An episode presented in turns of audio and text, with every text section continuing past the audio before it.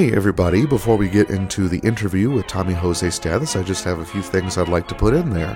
First of all, uh, hey, Nickel City Con is coming up in Buffalo, New York. It'll be this weekend, uh, the weekend of May 17th. So that's uh, what Friday, Saturday, Sunday at the at the uh, convention center right downtown in Buffalo.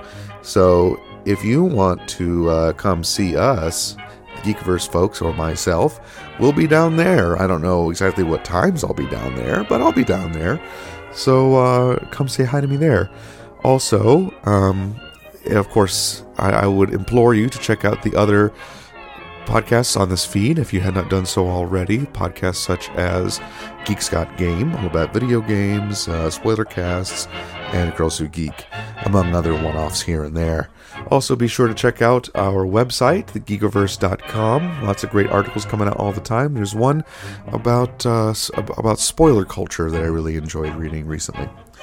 Um, also, uh, check out the YouTube. Uh, as far as I know, not a lot been going on there lately. Uh, we're kind of in between. They're kind of in between big events.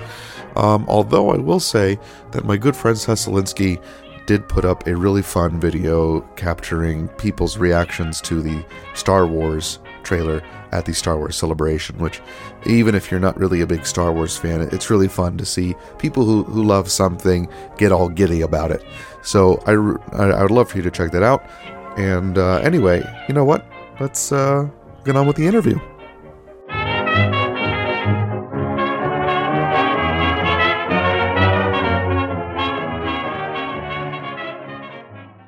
Hey there, everybody. Uh, welcome to another episode of The Memory Machine. My name is Nathaniel Lockhart. I'll be your host for this historical, anecdotal, pop cultural podcast. Uh, spoke on the Many Bespoke Wheel, the Geekiverse Network. Uh, I am here today with a very special guest on, on the podcast, a man by the name of Tommy José Stathes. Am I saying that correctly? Yes, thank you. good, good. Not everyone gets it. All right. good, good to know. Um, and uh, let me see. Let me see if I, I, I can if I got this straight. Okay. The, the, if, I'm going to guess your elevator pitch, um, I you are a silent and early sound animation archivist and preservationist. Mm-hmm.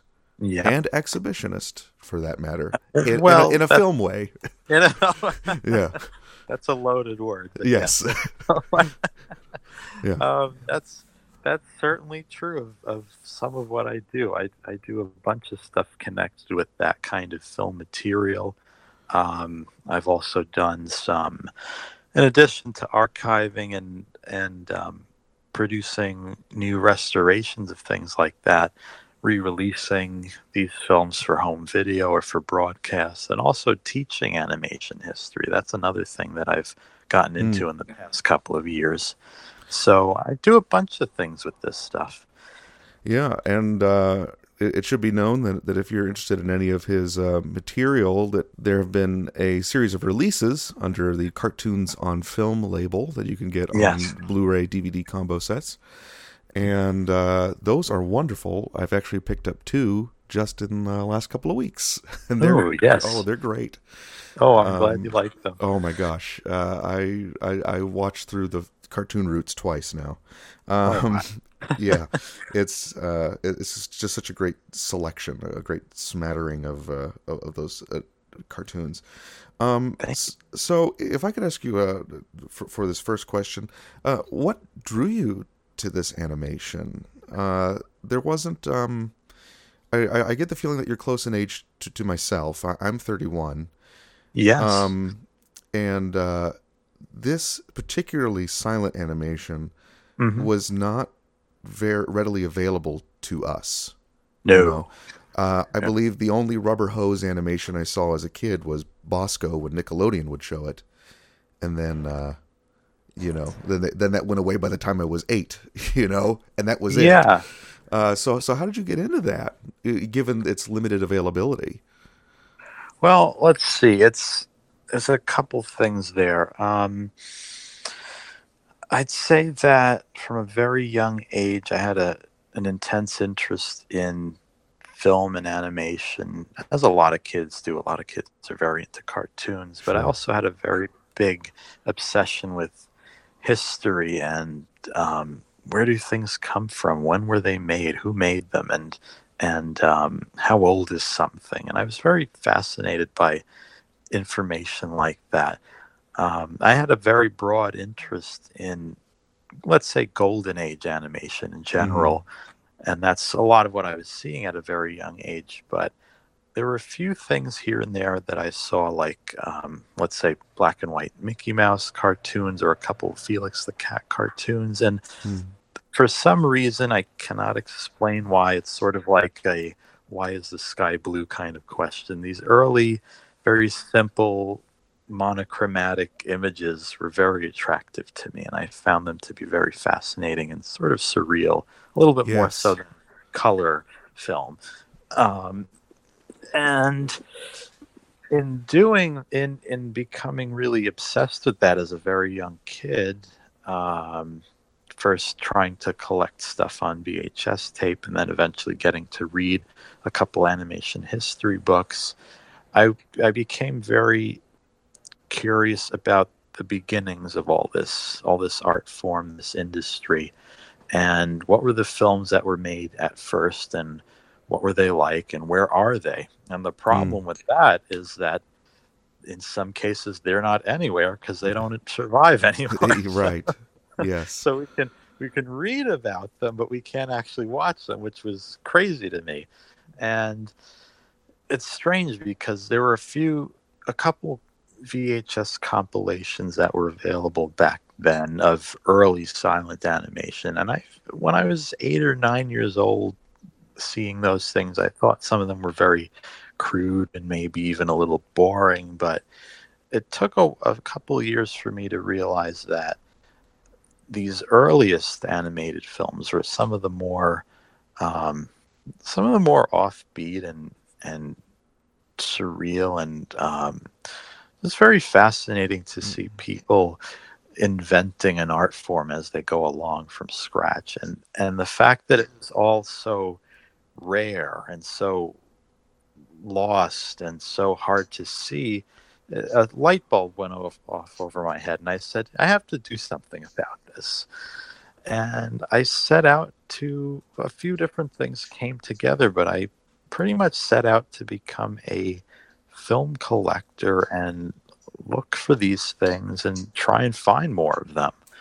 So it started out as a personal thing. I wanted to see this stuff and, and enjoy it and learn about it. And then I realized eventually that there's a whole general public of people who are also not able to see this stuff and watch this stuff. And maybe I can make a greater impact with all that. Mm-hmm. Mm-hmm. I remember um, I, I have a VHS tape of Felix cartoons that my library mm-hmm. discarded. It's the uh, one with um with the, the Felixes marching towards the, the front of the tape and they all have yes. the signs. Yeah. Uh, uh, I think Future is Futuritzy on that tape, but That's right. Yeah, yeah. Um but uh and it all and it has very um kind of spacey music to go with it. It's, it's very weird uh, music choices. Um, it's, an, it's, an, ode to the '90s. That music boy. Boy. yeah, them and um, there's a lot of uh, Kino would put out slapstick tapes too at that time, and they also right. had like these alloy orchestra soundtracks. Mm-hmm. They're just very, uh, very odd. I, I, don't, I don't know why they made those choices, but uh, modernist interpretive things. Yeah, yeah. I mean, uh. I like having the option if I want to, but right. I don't know. Anyways, yeah. uh, uh-huh. so wh- where do you find these cartoons? Where, where have you found? Where have you found these prints? As, as I understand it, a lot of uh, your material that, especially that you have in your in-house archive, is 16 millimeter, yeah. right? For the most part, yeah. Yeah. Mm-hmm. Um, by and large, a lot of them have come from eBay or from other collectors. Uh, maybe other collectors who don't necessarily uh, specialize in this, but have things mm-hmm. here and there eBay has been very important since the beginning almost because that's where you'll get things that are not um, not always coming from the collector community. You'll get things that are coming out of estates that people had 70, 80 years ago for other mm-hmm. reasons, and now it's available. Mm. Um, a lot of this stuff is even scarce among the collector community. I, I, I kind of have to step outside of it most of the time to get this material, but mostly online auctions, sometimes from talking to other collectors, and once in a blue moon, um, sometimes antique shops or flea markets or things mm-hmm. like that. But it's a pig in a poke. You never know what's going to turn up or where it's going to be, and it's um, it's always a big question mark. That whole yeah that whole. Mm-hmm. Uh, what what were some of the uh, what what were some of your most exciting finds? The the ones that were just the most thrilling. That's a good question. There have been a lot of them, but there's a story that a lot of people like to hear. Okay. Me me tell in passing. It's also it comes to us by eBay. Maybe not maybe a little bit unfortunately, but um, I wound up acquiring a collection of about 50 films that were on an earlier format, which is 28 millimeter. Oh, and yes. Something that most people don't know exists. It's a very obscure. Um, started out as a safety film alternative to 35 millimeter nitrate film in the teens and this is before 16 millimeter was around so some people had this stuff. They were filming making home movies or renting stuff to show in this obscure format.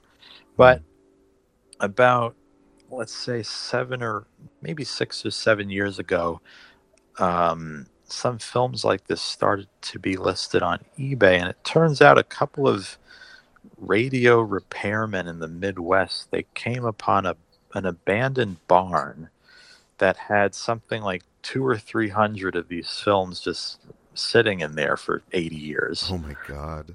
Yeah, and the the canisters were all rusty. The roof was probably leaking on them and everything.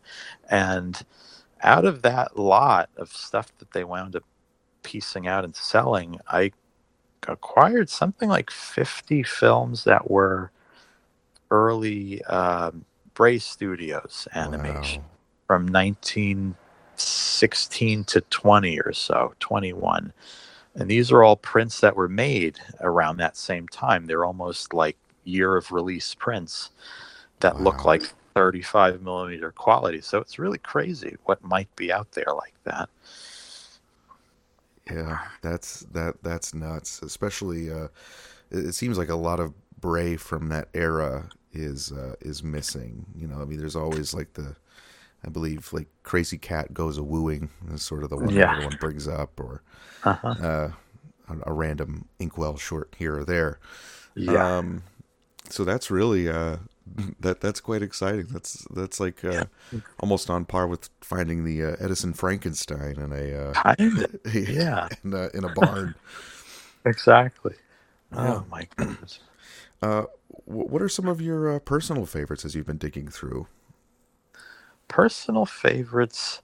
That's a very difficult thing for me to answer. Personal favorites. I'm i'm kind of bad with lists of favorites but they're um, all your favorites. they're all my yeah. babies. They're all my favorites. I love them all. Um, yeah.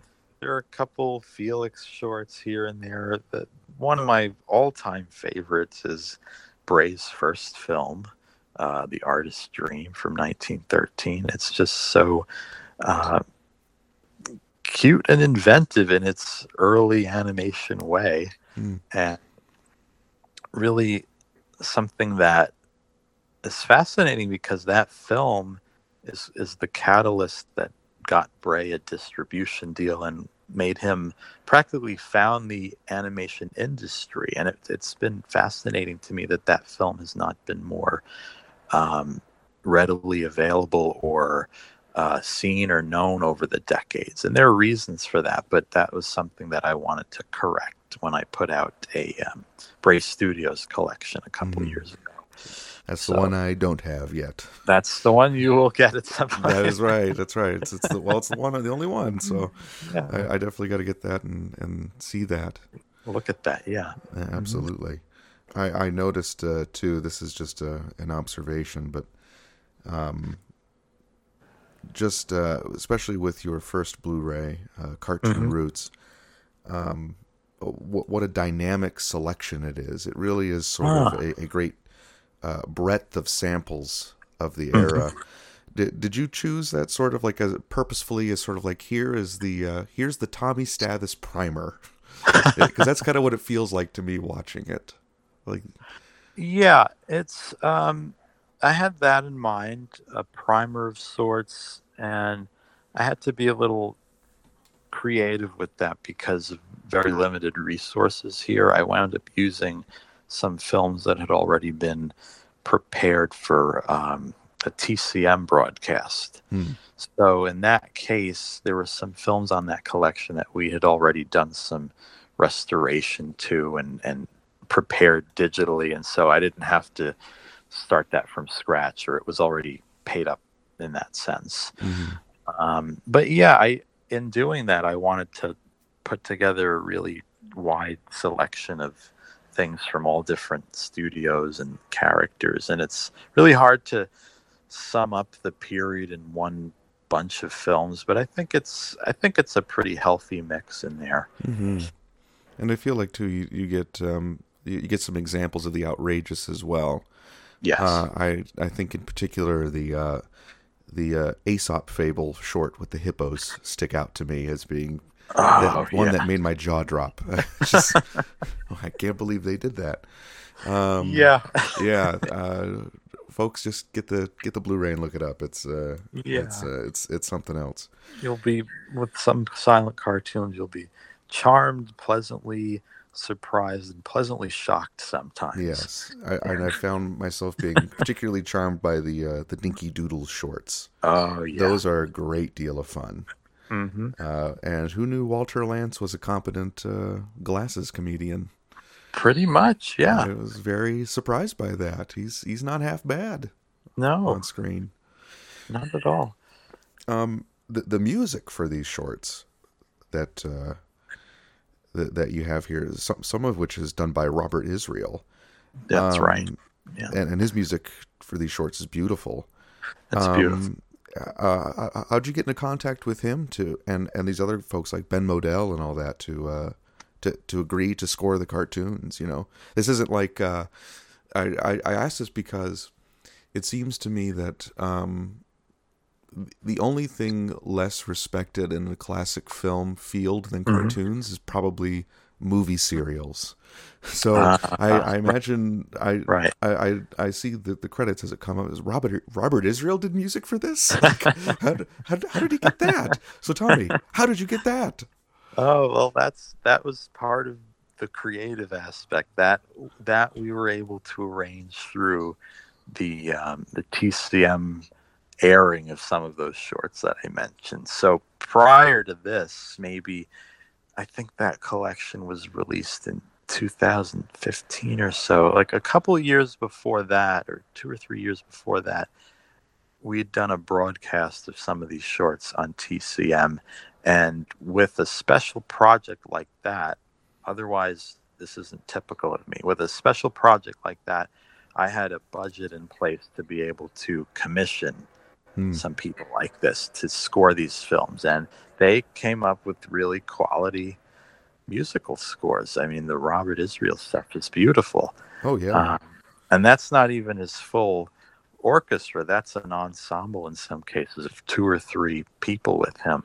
But yeah. uh, he he really put some beautiful stuff together, and some of it's a um, I'm forgetting which films offhand at the moment, but some of it's him playing a uh, a photo player machine, uh, like a piano. Really? Yeah, with oh. the piano with all the live yes. sound effects. Yeah. I, I want to. Um, uh, there's a fella I forget his name who who owns like two of them. Those mm. those photo player machines. Uh, Rinaudo. Maybe? That's it. That's, that's it. Yeah. Uh, that is someone who I also would love to get an interview with mm-hmm. and just have him have him gab my ear off about the photo player. I want to know everything about it. Uh, Yes. For, for for the folks at home, please explain the, the photo player.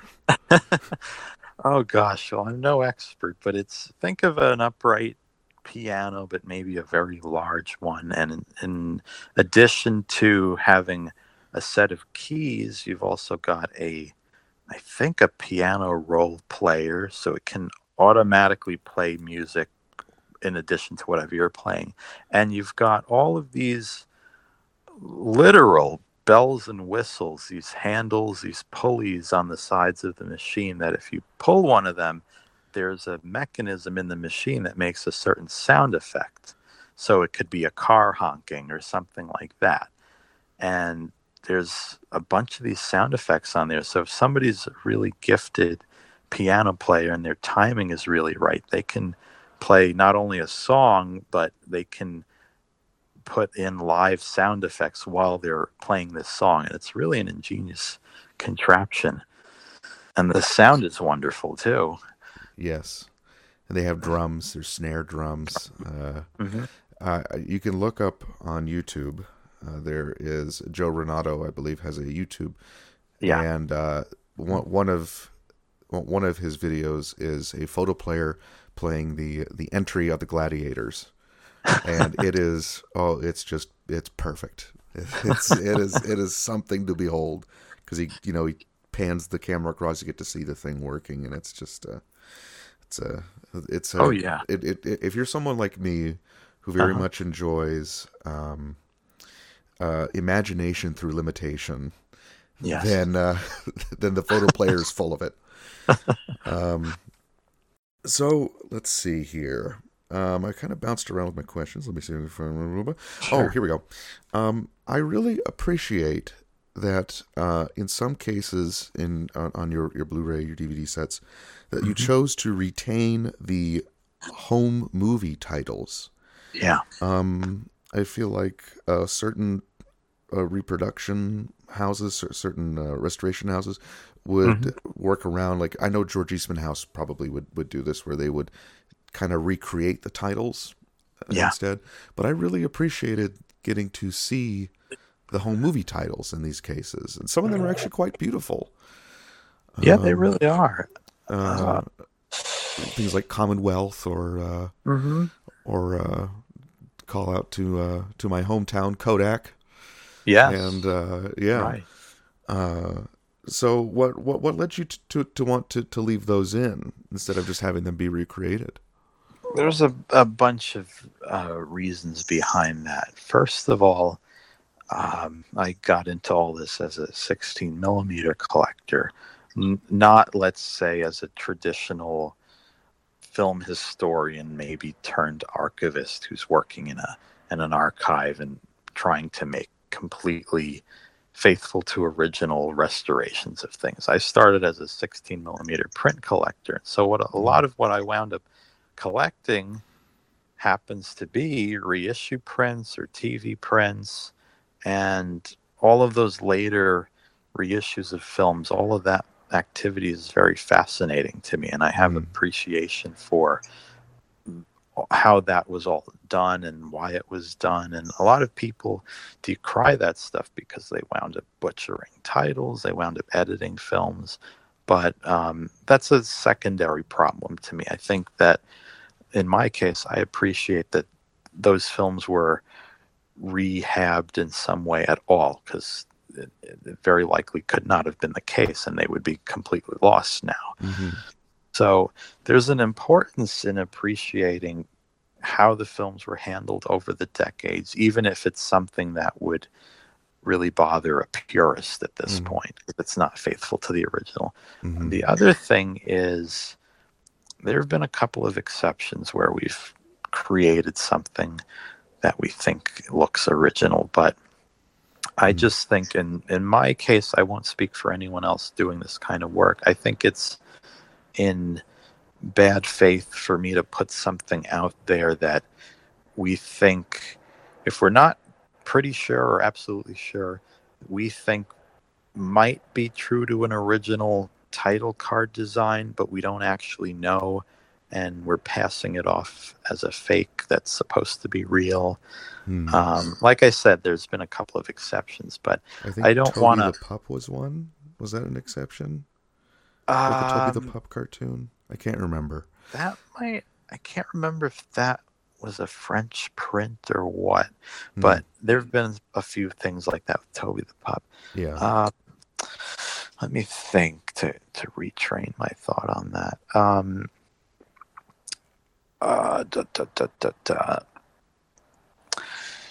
yeah, there there have been other studios, other companies that I just call them fakes. They put these fake original titles on things, and they're designed in a way where anybody with a discerning eye can tell. Oh, somebody just photoshopped that. It's not really yeah. the the lettering isn't so proper. The the resolution it doesn't move like the rest of the film. There's something always off with it, uh, and I just don't want to half-ass that kind of stuff. Mm. If if something if something exists as a reissue print and we have no idea or no or no um, no probable clue as to what it originally looked like, I don't want to fake it. I want to put it out there as it is and have people witness it that way. Mm-hmm. And I think that otherwise, most people are not going to be collecting the 16 millimeter prints. And it's also a right. good way of, of passing along that information to them of what, what, what happened to these films and what did they look like after the fact. Otherwise, yes. nobody would know that. Right. So, I, I in did, my oh, go ahead. Sorry. Yeah, in my later, um, like the Halloween one, in the uh, the next one that's coming out soon, a Bobby Bumps collection. If we've got original titles on some of the films, or if we've um, we haven't really faked many, but if if we've presented something with original titles, and I also have reissue titles on hand, I will include um, in extra features, I'll include pictures of that and information on that, just so people get to see it and, and learn about it. I, and, I love that. I yeah. Love that. Uh, I, I, I, I was uh, when, when watching a, a, couple of the, the prints. I don't remember uh, mm-hmm. which ones, but but it did kind of send me down a little rabbit hole uh, online. Mm-hmm. Like, okay, well, what was what were silent cartoons on TV like? Yes. you know what what did that what did that mean? So yes, you know it was only I mm-hmm. guess in the fifties they were kind of for the all, most part all gone by the sixties, but still like the idea of coming home uh, from school and then seeing mm-hmm. Koko the clown on, on TV is yeah fascinating to me. I, what what a world that would have been.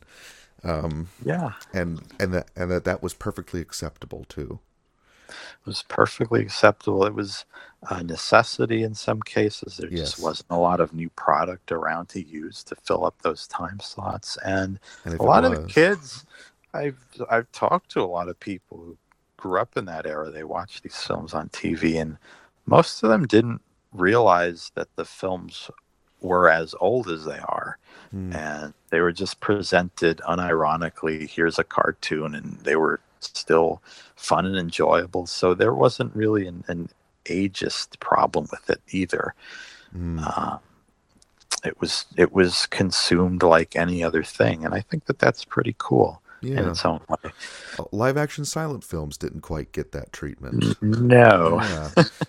and I think that's what separates animation from uh, live action. It's it, it it doesn't date in the same way or at the same rate, in my opinion, mm-hmm, mm-hmm. because it's so f- already being an animated picture. It's already so far removed from reality. It's just not going to age the same way a live action, let's say a silent comedy would.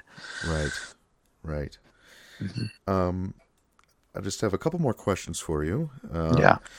One of which is um, is uh, can you tell us about your cartoon carnivals that you do? Oh boy, yes. yes. I'm always uh, I, I, on your Instagram. Uh, mm-hmm. You will often post pictures of it, and I see them, and I think, man, you know, let's see, how far away is Buffalo from Brooklyn? Can I make the drive? you know, but yes, I'd say work it into a, a, New York City trip that you're going to make one day. there you go. There you go. That, that's uh, what that's what we ought to do. Oh, where to begin? Well, we can work backwards, I guess. Uh, once a month, I put on a screening of, let's say, 12 to 15 of these cartoons, but the, the time periods are very varied. I'll go from the early silent stuff and I'll show things up until the 40s and 50s just to get a really good um, cross section of things to something for everyone, that sort of idea. And these are strictly 16 millimeter film screenings. So whether it's a storefront or an underground do it yourself art space or any other kind of venue, uh, I will show up with a film projector and set out chairs and we'll put on a show. And this has been going on this June, it'll be 10 years that I've been doing this. Wow and it's going to be the 80th program in June. So it was not always once a month, but it has been for the past few years, and it's been it's a lot of work. It's not easy to arrange that, especially once a month, mm-hmm. and it's a lot of fun, and I have a, a real joy doing it to be able mm. to show these films to new audiences and to show them on film. Yes really special it's to me. It's becoming a rarer and rarer occasion. Right. Um, I used to live in Rochester, uh, mm-hmm. and uh, of course that's where the George Eastman House is. And uh, I used to be able to see movies on film on the regular. Uh-huh. Right. And now that I live an hour away, there are no theaters in this whole city of Buffalo that show movies on film, and I miss it so dearly. Um, it's yeah, it's so bad. Yeah. I, I mean, I have my I have an eight millimeter projector, uh, but it's not not quite the same. It's uh, it's a little janky, you know. Oh, it's it's better than nothing. I suppose uh, so. Actually, yeah. you know, I think I may have bought a print from you years ago. Really? Now that I think about it, it's uh, it's uh, the Cat and the Canary. Oh, yeah, maybe uh, on feature film. Uh, it's uh, but uh, I have to uh, edit it a little bit because it's on 600 foot reels, and my projectors don't take 600 foot reels, so I have to uh, cut it up a little bit. I but, think I I remember selling one of those, and maybe you were the buyer. that could have been, it could have been, but but I, I I remember that just seeing the cartoons on film logo, mm-hmm. and thinking like I think I got something with with that in my closet. like, wow, yeah, Jeez. sure enough, yep, oh and the canary. But uh, so, uh, and can we coax you to do a tour of these uh, these cartoon carnivals? I would like to do that. My my main um, my main roadblock is how to make that work financially, mm-hmm. um, and what were what are some of the other logis- logistics that would go into it. So I'm I'm definitely open to it. It would just have to be uh, certain things would have to be figured out. But mm. anything within the same state, at least, I think should be uh, investigated. Should be done at some point. I would mm. like to do it in other cities. Hmm. Let's yeah. see what we can make happen. let me know. Let Tommy know if you want to see him make a trip uh, trip out to Western New York. Yeah, uh, maybe it might happen. yeah, I would love that. Um, well, I have just one more question for you, Tommy. This is we're we're getting a little past the half hour mark. Um, That's okay. So we'll uh, get you out of here. But uh, are there any future projects uh, you can divulge to us? Any future projects? Well, as I, I, tell people who miss my screenings, there will always be more of them unless I drop dead. So right. there are there are going to be many more of these cartoons carnival screenings up ahead for probably years and years and years. But other than that, um, there are. We spoke a lot about the the Cartoon Roots Blu-ray, that stuff. Mm. My one of my main goals has always been to re-release more and more of this material as possible. Mm. And I've come up against many walls in the process of doing that, and I've I've had a very slow time of it. But there will be probably two, if not three, more releases in that series this year. Wow! And yeah, it's it's been weird. I've I've I would have wanted to get maybe at least two or three out per year, but there've been a lot of problems preventing mm. me from doing that. So mm. there've only been three out on the market right now, and there's going to be a fourth one coming up, maybe even next month.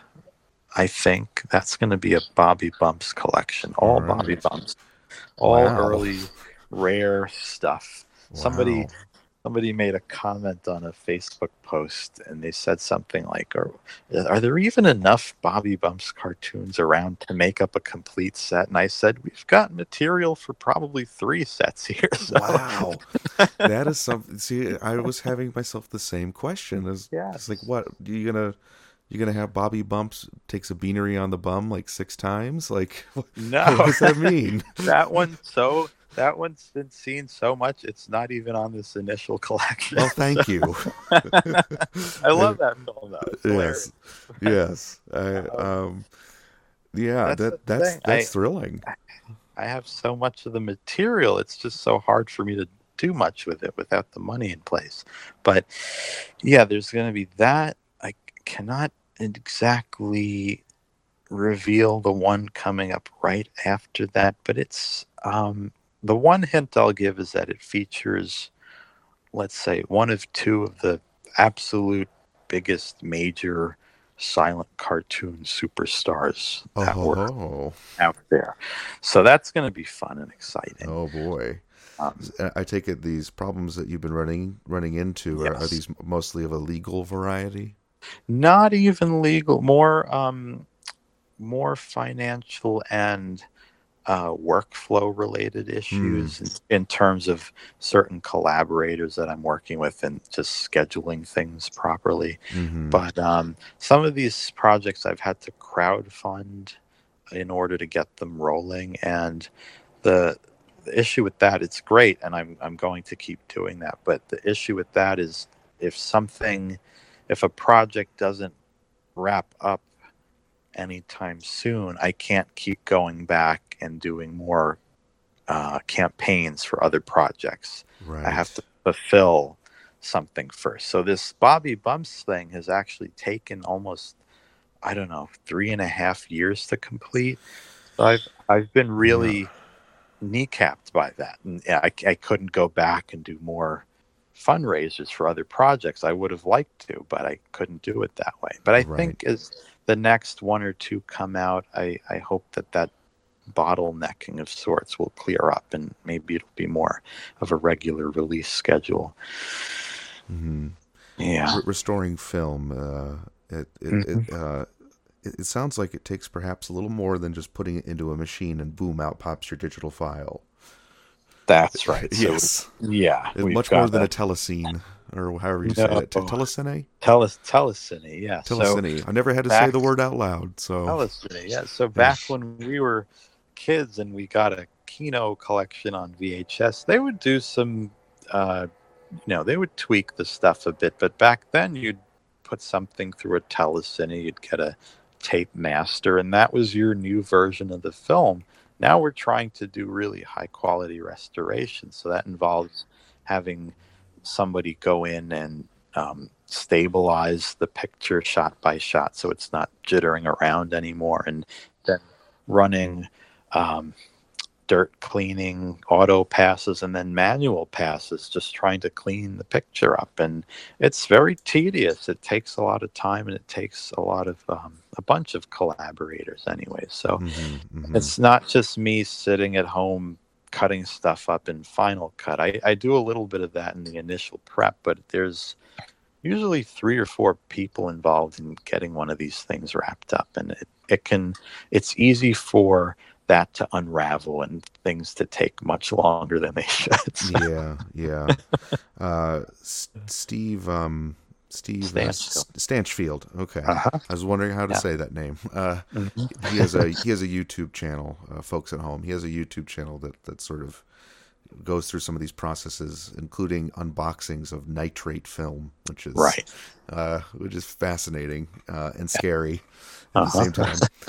Um, yeah, uh, and folks, really, you should check out these Blu-rays. Uh, I, I before seeing these, my previous experience running into silent films has been poor scans of poor prints, um, with uh, either no music or uh, lazily added music.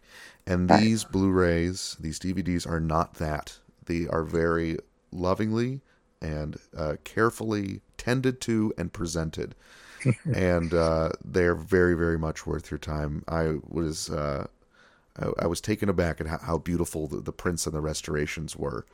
So uh, definitely check those out, folks. Um, Tommy, before we Yeah. go, uh, tell us where we can find your stuff.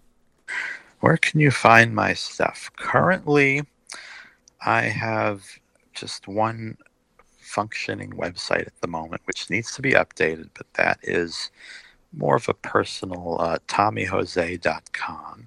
Mhm. And um, that has information about my work, the collection, and um, other things that I do. But I have to build that out a little bit more my my online presence other than that i've got um, i've got a few things on youtube as well under cartoons on film. That's the channel name.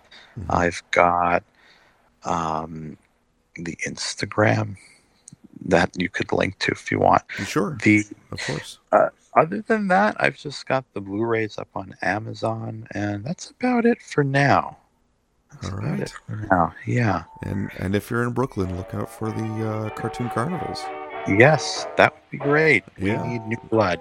Yeah, go go out and see it. I wish I Oh. could. Um, well, Thank thank you very much, Tommy, for agreeing to be on this podcast and for for giving your time. It's my pleasure. Thanks for having me. You're very welcome.